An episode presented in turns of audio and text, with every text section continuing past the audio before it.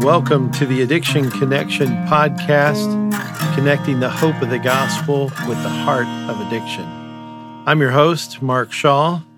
Today's topic is the COVID 19 pandemic and how this situation proves the Bible is true on addiction. We're in the middle of my first ever pandemic, and there's a domino effect happening that really proves the biblical approach to addiction is true. There are no large group gatherings. That means sporting events have been canceled. And that means that there's no gambling on those canceled sporting events.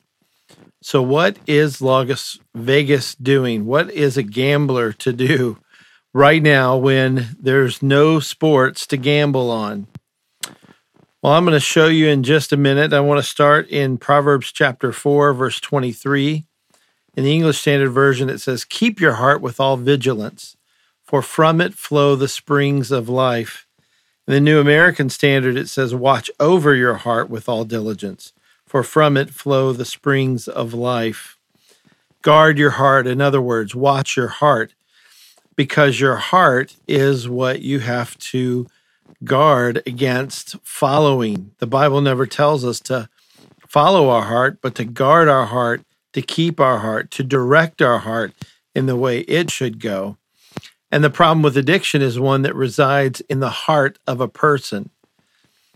So many people think that addiction is a disease and that it is some kind of mythical thing, this disease that seizes a person and leads them, et cetera, et cetera. but the Bible doesn't say that at all. The Bible teaches us that our heart is the problem, our flesh is the problem. Proverbs 3 5 through 8 says, Trust in the Lord with all your heart. Do not lean on your own understanding. In all your ways acknowledge him, and he will make straight your paths. Be not wise in your own eyes. Fear the Lord and turn away from evil. It'll be healing to your flesh and refreshment to your bones. So that's what I want to look at today is during this pandemic where there's a lot of fear, a lot of uncertainty, regular life has changed in so many ways for so many people. Really, it's been universal, a universal loss. People have been dealing with this pandemic everywhere. That's what a pandemic is. It's a worldwide event. And so people around the world have had to quarantine, they've had to mitigate, they've had to stay at home. They can't go into work, they can't do what they normally do. And it's disrupted their routines. It's disrupted how they even gain food. For some of them, they've lost jobs and they have been um, just relegated to the unemployment line, at least in the United States. It's very sad what's going on. So we're all hoping to return back to normal, a new normal after this crisis. But during this time, I want to illustrate how this pandemic is proving the Bible to be true. Now, I believe eh, that the Bible teaches us addiction resides within the heart desires of all persons. Anyone can be an addict because addiction's not some specialized disease, theoretical disease, that's only found in some people. No, potentially addiction is found in all of us because of something the Bible calls our flesh. Our flesh is what contains our heart desires, our motives. And any of us can be addicted to anything that we find pleasure in, that we run to for a distraction. Galatians 5 16 through 23 is a long passage, but it reveals some important truths for Christians to understand how they can live in the flesh or in the spirit, but how the two of those things, the flesh and the spirit, are opposed to each other and they produce opposite results. And obviously, an unbeliever has to live in the flesh, they don't have the indwelling of the Holy Spirit. But a Christian has both. The Christian has the indwelling of the Holy Spirit to enable them to live a different way than in their fleshly desires. And the Bible speaks to that in Galatians 5, verses 16 through 23, which I'll read now. But I say, walk by the Spirit, and you will not gratify the desires of the flesh. For the desires of the flesh are against the Spirit, and the desires of the Spirit are against the flesh. For these are opposed to each other to keep you from doing the things you want to do. But if you're led by the Spirit, you're not under the law. Now, the works of the flesh are evident sexual immorality, impurity, sensuality, idolatry, sorcery, enmity, strife, jealousy, fits of anger, rivalries, dissensions, divisions, envy, drunkenness, orgies, and things like these. I warn you, as I warned you before, that those who do such things will not inherit the kingdom of God, but the fruit of the Spirit is love, joy, peace, patience, kindness, goodness, faithfulness, gentleness, self control. Against such things there is no law. And those who belong to Christ Jesus have crucified the flesh with its passions and desires. If we live by the Spirit, let us also keep in step with the Spirit. And I actually read through verse 25 there. But did you notice that drunkenness and idolatry are on this list of works produced from living according to the flesh's desires that proceed out of the heart? Let me say that again. All of those lists that we saw in the end of verse 18 through verse 21, that list of things like drunkenness and idolatry, are works produced from living according to the flesh's desires. And all of that is proceeding out of the heart. Mark chapter 7, verse 20, Jesus said, What comes out of a person is what defiles him. For from within, out of the heart of man, come evil thoughts, sexual morality, theft, murder, adultery, coveting, wickedness, deceit sensuality, envy, slander, pride, foolishness. All these evil things come from within and they defile a person. So it's out of this heart this that these springs of life flow, but if you are living in darkness and desiring to follow your flesh, instead of springs of life, it'll be springs of death that flow out of your heart desires if you follow those.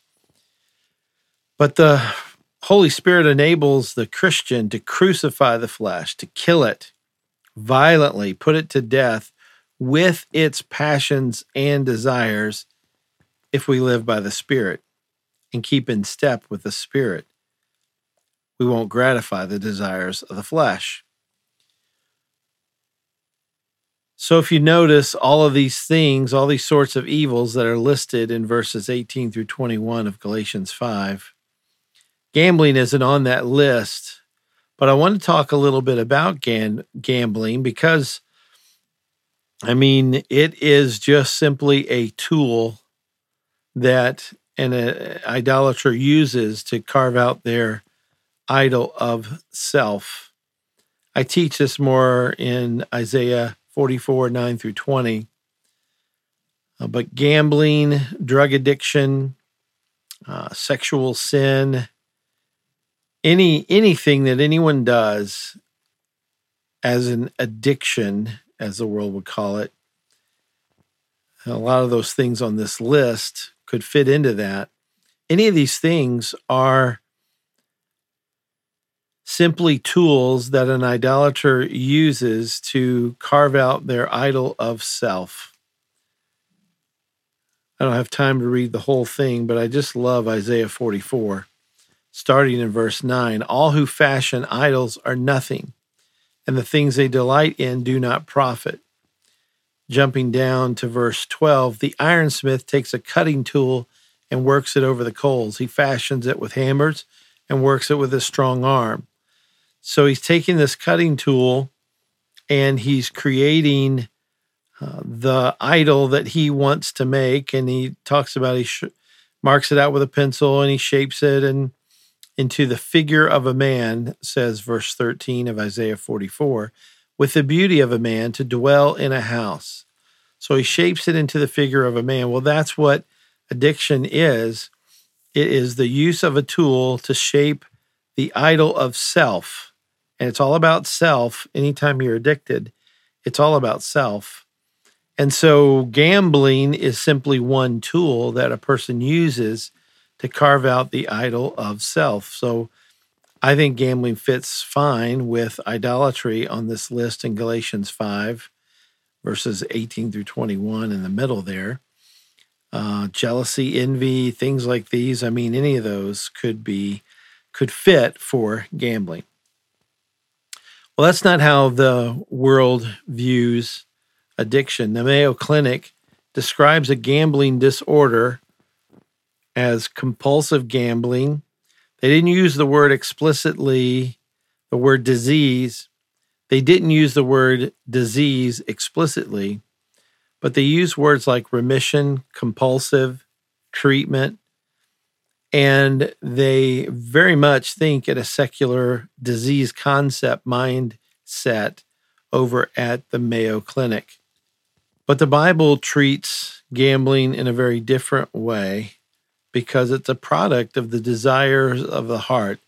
And so, what you see a lot of times in counseling, I see this quite often when I'm counseling someone who is struggling with gambling addiction. They stop gambling, but guess what they start doing? They start drinking alcohol excessively. They stop doing that. They start looking at pornography excessively. Any pornography is bad, but they start looking at it in such a way and and um, that it would become categorically like an addiction. And so people drop one tool, gambling, to turn to another tool, alcohol, to turn to a third tool, pornography, to drop that to go to a fourth tool, a fifth tool. So the human heart can find any tool it wants to use for addictive pleasures. Well, that leads us to the point of this entire podcast the human heart has found another thing on which to uh, use for gambling as a tool. And that thing, believe it or not, is weather.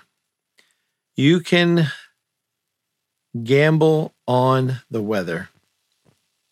Kind of remarkable, isn't it? There are onlinegambling.com is one website. Uh, there are places that that other places that talk about this. That's one that I went to. But betonweather.io is in beta testing and shooting for the lofty goal of trying to help people to bet on their weather. It has a tagline on this website that says, Beat your local meteorologist, make money. Well, how many of us have ever wanted to to say I'm I know better how the weather's going to be than my local meteorologist. I mean, that's a pretty common thought and a prideful thought by by those of us who are amateur weather weather persons, but we love the weather. Well, this website has is trying to help people to bet on the weather, and so uh, even in places like Las Vegas, they are considering, or maybe even doing it by now, doing this kind of thing during the pandemic where there are no sports. The alternative is, well, here's something that won't go away anytime soon. Let's bet on what the temperature will be in Phoenix or in Houston or in Des Moines, Iowa, or wherever. Uh, let's bet on that. And it just goes to show you how completely driven by our human hearts, we all can be. So, sports aren't the problem, gambling's not the problem. The problem with addiction, it resides within the human heart. Specifically in 1 John 2 16, there are three core heart issues that plague every person. For all that is in the world, the desires of the flesh, and the desires of the eyes, and the pride of life, is not from the Father, but is from the world. And the human heart will find anything to gamble upon, and whether it's just the latest trend, but there will always be others. And as I as I thought about this, I just thought this proves that the biblical approach to addiction is true. It is a human heart problem. You can take away all of the sports in the world, and people are going to find a way to gamble. You take away all of the alcohol in the world, and people are going to find a way to abuse another substance. Uh, kids abuse glue and Freon and different uh, paint thinners and di- different things that shouldn't be digested. They look for those things to, to digest that will make them high. Some people even drink an abundance of water to get a high. So the human heart is the problem here, not all these so called addictive substances. Any addiction offers the addicted person a distraction from the fallen world around them. Similar to Proverbs 23, verse 35, which says, They struck me, you will say, but I was not hurt. They beat me, but I did not feel it. When shall I awake? I must have another drink. The concept here is that alcohol offers a safe place where pain can be ignored, at least temporarily. And addictions of all types offer this safe place for the addict. Betting upon the weather is just another way to distract the often brilliant, addicted mind. Gives them something to focus on. One weather gambler was quoted in this article the article that I'm referencing is onlinegambling.com. It was written back in March. But this gambler was quoted as saying this. And it's very sad to read this, but this is what they said. It lets me come home from work, talking about betting on the weather. It lets me come home from work and have something to watch, something to pay attention to, he said. Without that, there's a void in my life. Well, there you have it. It gives them something to distract themselves with, to bring a little levity into the situation of a global pandemic. Uh, that's what the world is looking for a, a distraction, something else to pay attention to. And yet, the biblical approach to addiction is to help the addict to get grounded in the truth of God's word, which you can read all the time and never exhaust, never come to an attainable knowledge. I mean, you'll know some things, but you can always grow and learn more. And then living with the power of the Holy Spirit inside of you enables a disciplined lifestyle that leads to transformation for the idolater. So they're beginning to choose to pursue something that is eternal and meaningful, helping other people, rather than pursuing their heart desires, which may uh, increase costs in terms of their finances, their relationships, the time they spend thinking about and researching the weather or their favorite sports teams when sports do come back, if they come back. Uh, all of this is uh, very futile and empty living. But God wants more for the transforming addicted person. He wants a new purpose, He wants a new identity, that this person can see that they can use these brilliant gifts and these abilities that they've been given by God to benefit other people and to do so for the glory of God. Thank you for joining me on this podcast. Join us next time.